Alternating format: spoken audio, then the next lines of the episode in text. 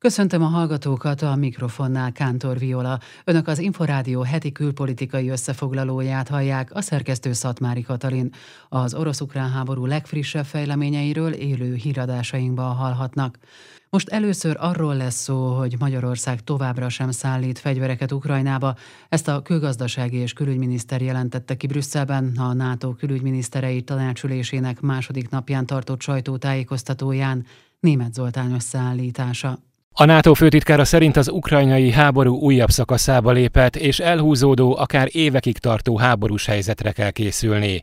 Jens Stoltenberg a találkozót követően azt mondta, a szövetség megerősíti Ukrajnának nyújtott támogatását rövid és hosszú távon egyaránt, hogy Kiev meg tudja védeni magát az orosz agresszióval szemben. Uh, a NATO a humanitárius segítségen felül kibertámadás, illetve illetve vegyi és biológiai fenyegetések elleni védekezéshez biztosít eszközöket Ukrajna számára. A főtitkár hozzátette, a tagállamok külügyminiszterei egyetértettek abban, hogy a NATO új stratégiai koncepciójának foglalkoznia kell a szövetség és Oroszország jövőbeli kapcsolataival, valamint abban, hogy további nyomást kell helyezni Oroszországra, hogy felhagyjon az értelmetlen háborúval. Az Észak-Atlanti Szövetség szervezetként viszont most azt is deklarálta, hogy nem résztvevője a konfliktusnak, és nem is szállít fegyvert Ukrajnának.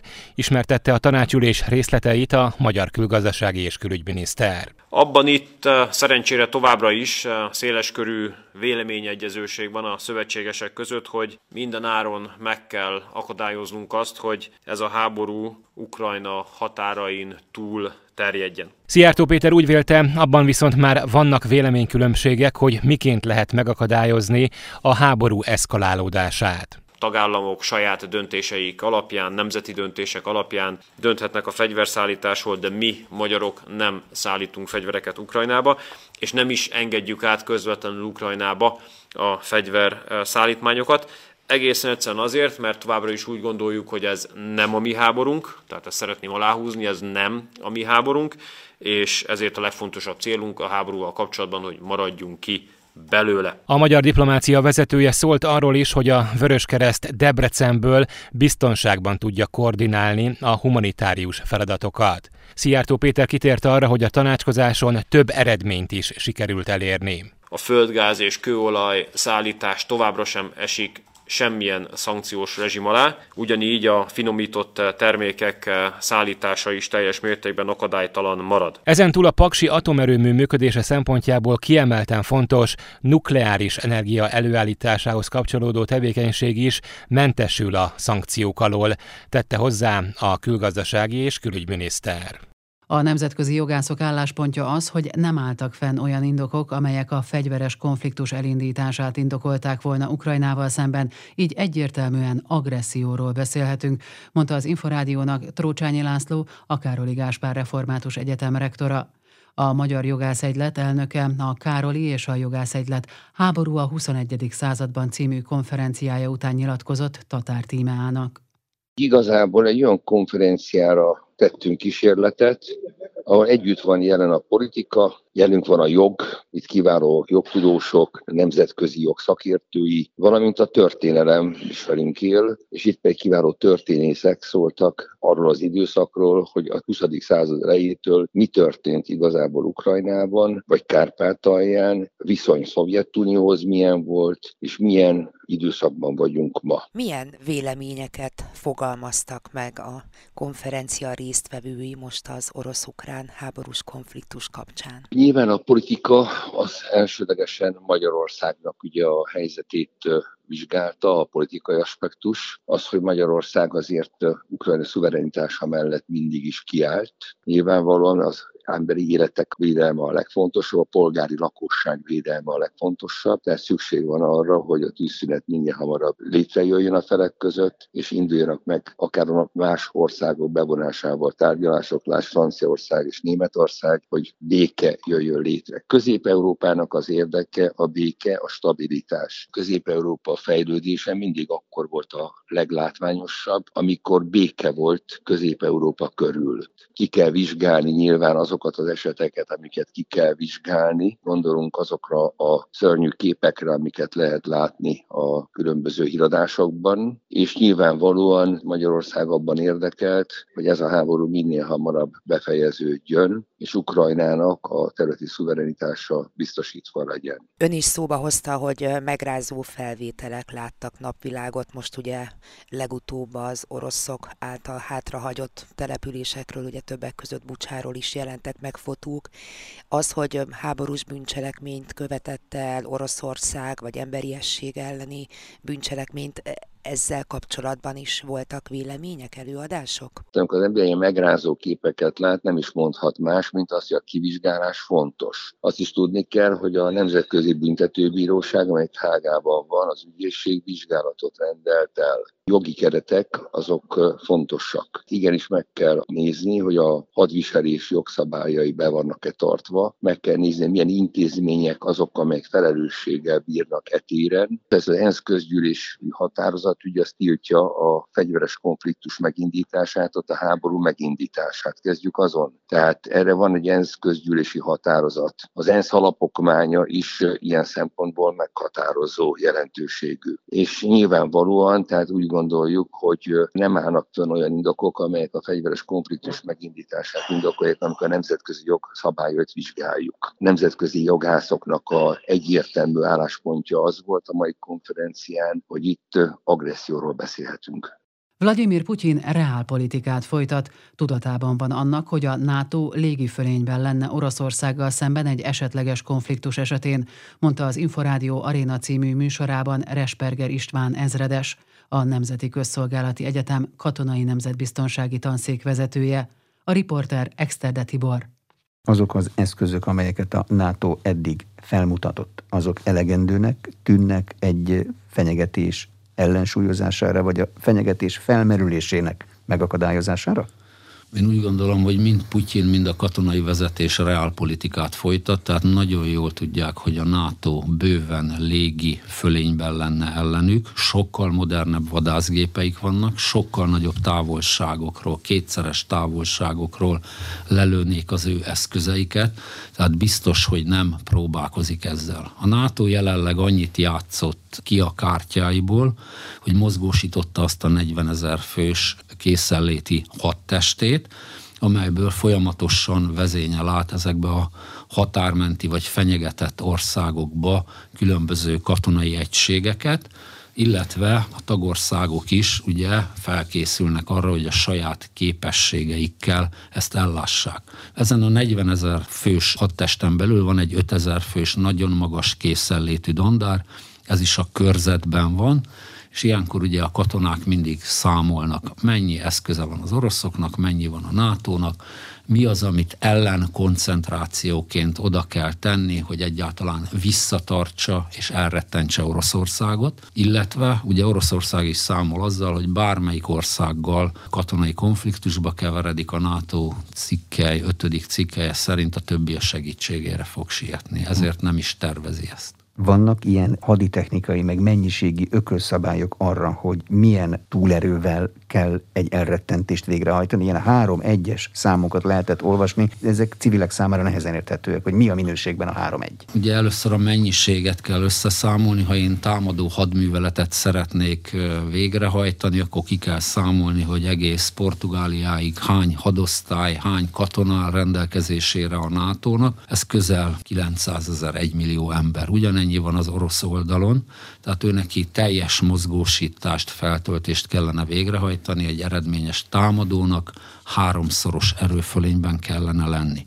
Ezután jön a minőségi számvetés, hiszen látjuk, hogy ezek a régebbi T-72-es, T-64-es harckocsik, ezek nem mérhetőek a Leopard harckocsihoz, az M1 Abramshez, vagy a Challengerhez, az a, brit harckocsikhoz, hiszen ezek sokkal védettebbek, sokkal jobb tűzvezetőrendszerrel és egyébekkel rendelkezik. Amiben az oroszok mindig erősebbek, ez a tüzérség, a sorozatvetők alkalmazása. Másrészt ott van a NATO-nak a amerikaiak részéről biztosított haditengerészeti erői, 13 olyan repülőgép hordozója van az Egyesült Államoknak, az egy orosszal szemben, amiben legalább 200 harcászati repülő, felderítő van, tehát ezekben döntő fölényben lenne a NATO, a haditengerészet és a légierőben is. EP Percek. Hírek, interjúk, háttérinformációk az Európai Parlament legfontosabb döntéseiről, vitáiról és azok hatásáról. Köszöntöm a hallgatókat, ez az EP Percek, az Inforádió Európai Parlamenti Hír és Háttérműsora. A mikrofonnál a szerkesztő Német Zoltán. Az Európai Bizottság hivatalos értesítést küld Magyarországnak arról, hogy elindítja az Európai Uniós források folyósítását a jogállamisághoz kötő úgynevezett feltételességi mechanizmust. Ursula von der Leyen, az Európai Bizottság elnöke, ezt az Európai Parlamentben jelentette be Strasbourgban. With um, Hungary, um, we've been very clear the issue is corruption. Magyarországnál a legnagyobb probléma a korrupció. Világos az álláspontunk a hetes cikkely miatt elindított eljárásról. Vannak más ügyekben is jogsértések. Ezeket a kérdéseket már megbeszéltük Magyarországgal. A helyreállítási alappal összefüggő legfőbb követelményünk pedig az antikorrupciós reform.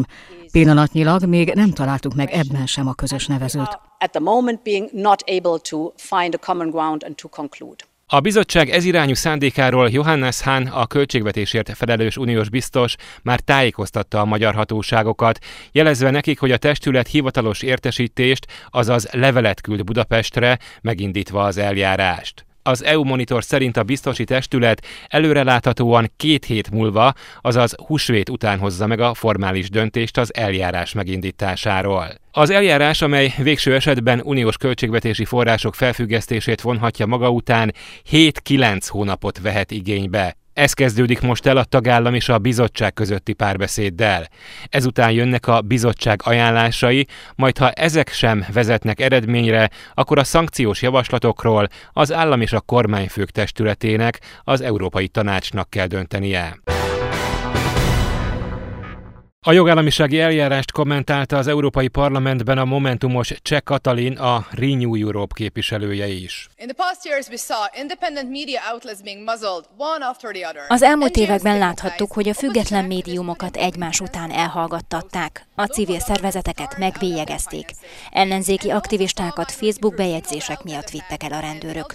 A helyi önkormányzatokat kivéreztették, és azt is láthattuk, hogy kisebbségi csoportokat szemeltek ki, támadtak meg. Legutóbb az LMBTQ közösséget. Kollégák, ezek a támadások minden egyes győzelmük után szaporodnak. Mára ott tartunk, hogy a kormány titkosszolgálati fegyverekkel töri fel a kritikusok telefonjait. De tudjuk, hogy ez még rosszabb is lehet, és ahogy a történelem bizonyítja, rosszabb is lesz. Ez abszolút aggasztó. Az uniós intézmények pedig úgy tűnik, hogy nem jutnak előrébb. A hetes cikk szerinti eljárás három és fél éve nem hozott semmilyen eredményt. Az Európai Bizottság több mint egy évet várt a jogállamisági mechanizmus elindításával. Talán azért, mert a tanács ezt mondta nekik? A kérdésem a tanácshoz tehát a következő. Pontosan mi a tervük, hogy ezen változtassanak? Hiszen a magyarországi kisebbségek, újságírók, vagy éppen az emberi jogi aktivisták is uniós állampolgárok. Mit tudnak nekik mondani az üres szavakon túl? A Fideszes Dajcs Tamás független képviselő azt mondta, mindenben támogatják azt a mintegy 600 ezer menekültet, akit Magyarország befogadott.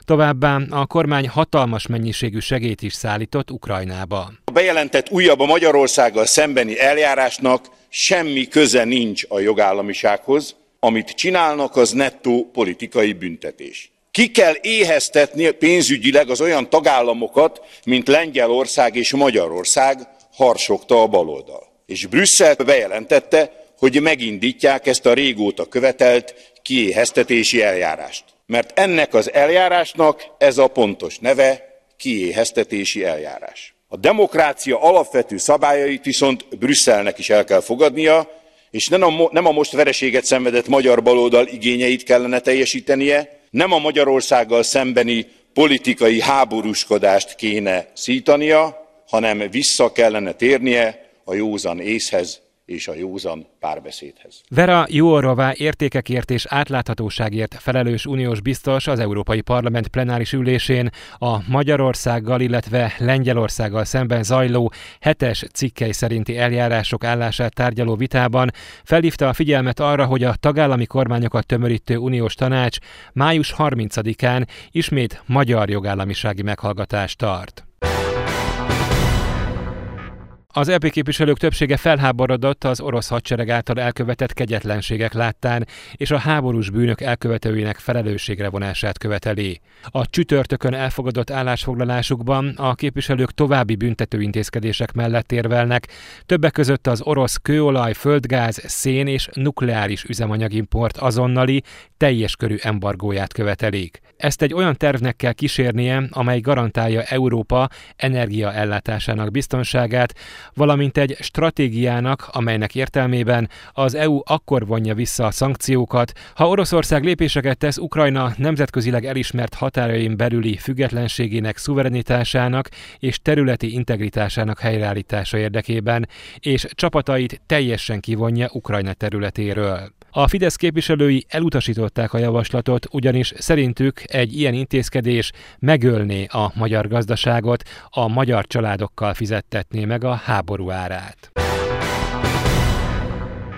Csütörtöktől újra pályázhatnak a 18 éves fiatalok ingyenes interrail bérletre. A mintegy 800 szerencsés fiatal körbeutazhatja Európát vonattal, mondta Újhelyi István, szocialista EP képviselő, a Discover EU EP mentorcsoport vezetője. Ebben a kis pályázatban ebben arra kíváncsiak a bizottság szakemberei, hogy valaki csak buli turistaként akar mozogni, vagy pedig az eredeti célnak megfelelően Európa sokszínűségét, kultúráját, történelmi örökségét, népeinek másságát fölfedezni. Tehát azt javaslom minden pályázónak, hogy próbáljunk meg egy nagyon kreatív programot összeállítani. Ez azt jelenti, hogy több héten keresztül vonattal utazhat, leszállhat, megállhat, és a program odáig fejlődött az elmúlt években, hogy most már több mint 40 ezer elfogadó helyen a Discovery hoz kötődő kedvezménykártyát is igénybe lehet venni szállásoknál, étkezéseknél, múzeumlátogatásoknál.